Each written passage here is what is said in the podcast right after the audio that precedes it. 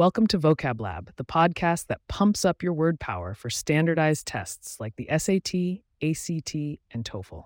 I'm Amber, and together with Jack, we'll be your guides on this lexical exploration. Dive into each episode with us, and you'll come out on the other side with a treasure trove of vocabulary knowledge. Stay tuned, as today we're unraveling the meanings, origins, and uses of three words that could be your ace in the hole for test day disperse, speculative, and wistful.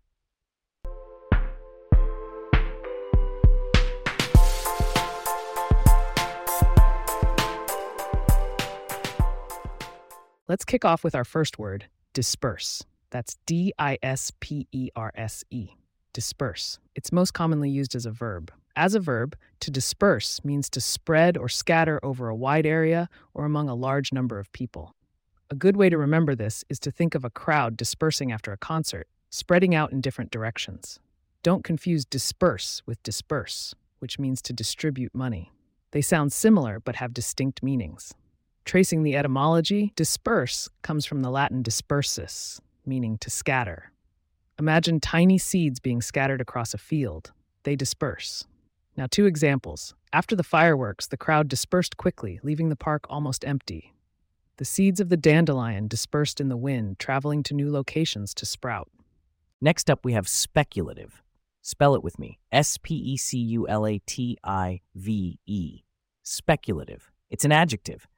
Speculative refers to engagement in or based on conjecture rather than knowledge. Think of it like making an educated guess. It involves a bit of reasoning, but no solid evidence. Speculation might remind you of a detective pondering different scenarios. Some might say it's speculation before the facts come to light. Historically, the word comes from Latin speculatus, the past participle of speculare, meaning to spy out or to examine. Here are two sentences for clarity. The investor made a speculative investment in a startup, hoping it would pay off as the company grew. The speculative nature of the early reports made it difficult to determine the actual cause of the incident. Lastly, we have wistful, a word that rings with emotion. Spell it with me W I S T F U L. Wistful, it's an adjective. Wistful means having or showing a feeling of vague or regretful longing. To remember, think of someone gazing out of a window, lost in thoughts of what might have been, wistful. Don't confuse wistful with wishful, which implies a hopeful desire for something. Etymologically, wistful is thought to have originated from the obsolete word wistly, which is related to the word wist, meaning to know or to be aware. In sentences, he had a wistful look on his face as he reminisced about his days as a college athlete. She listened to the old love song with a wistful expression, thinking of her high school sweetheart. Now, let's have some fun with our fill in the blank quiz. Jack, you ready to test your recall? Absolutely, Amber. Hit me with those sentences. Great, here's the first one. After the play, the actors blank into the streets, signing autographs and taking photos with fans. That would be dispersed. Correct. Next one. His latest business venture is purely blank. There's no guarantee it will succeed. That's speculative. Right again. And the third, she had a blank smile as we drove past her childhood home. That's wistful. Point for Jack. Now it's your turn. Here's the next one.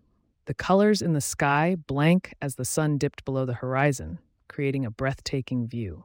So that would be dispersed. Excellent. Fifth sentence The scientists' blank theories about extraterrestrial life excited the audience at the conference. That's definitely speculative. Nailed it. Last one. The music box played a tune that sounded blank, full of longing for the past.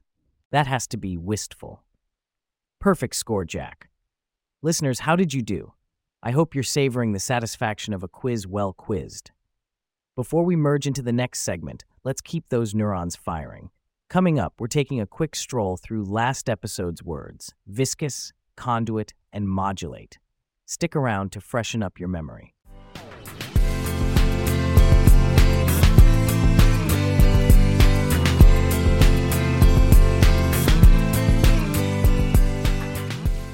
Let's reflect on our previous vocabulary heroes. First, viscous. V I S C O U S. It's an adjective meaning having a thick, sticky consistency. In use, maple syrup is more viscous than water, which is why it pours so slowly. Next, we revisit conduit. C O N D U I T. A conduit is a channel for conveying water or other fluid, or a tube or trough for protecting electrical wiring. In a sentence, the Company laid a new conduit to prevent cables from being damaged outdoors. Lastly, modulate. M O D U L A T E. As a verb, it refers to exerting a modifying or controlling influence on something, like adjusting the pitch in music or tempering an argument. Example, she had to modulate her voice to be heard over the din of the crowded room. Let's look ahead now. To all our word enthusiasts, mark your calendars and prepare your ears. Our next episode will introduce three more vocabulary giants you won't want to miss. And of course, we'll test your recollection of today's words disperse, speculative, and wistful in episode one. We're wrapping up today's session at Vocab Lab with a warm thank you.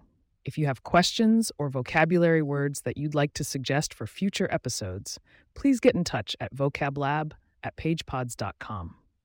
Our email address is also in the show notes. If you like the show, be sure to subscribe on your favorite podcast app and consider leaving a review so that others can learn mm. more about us.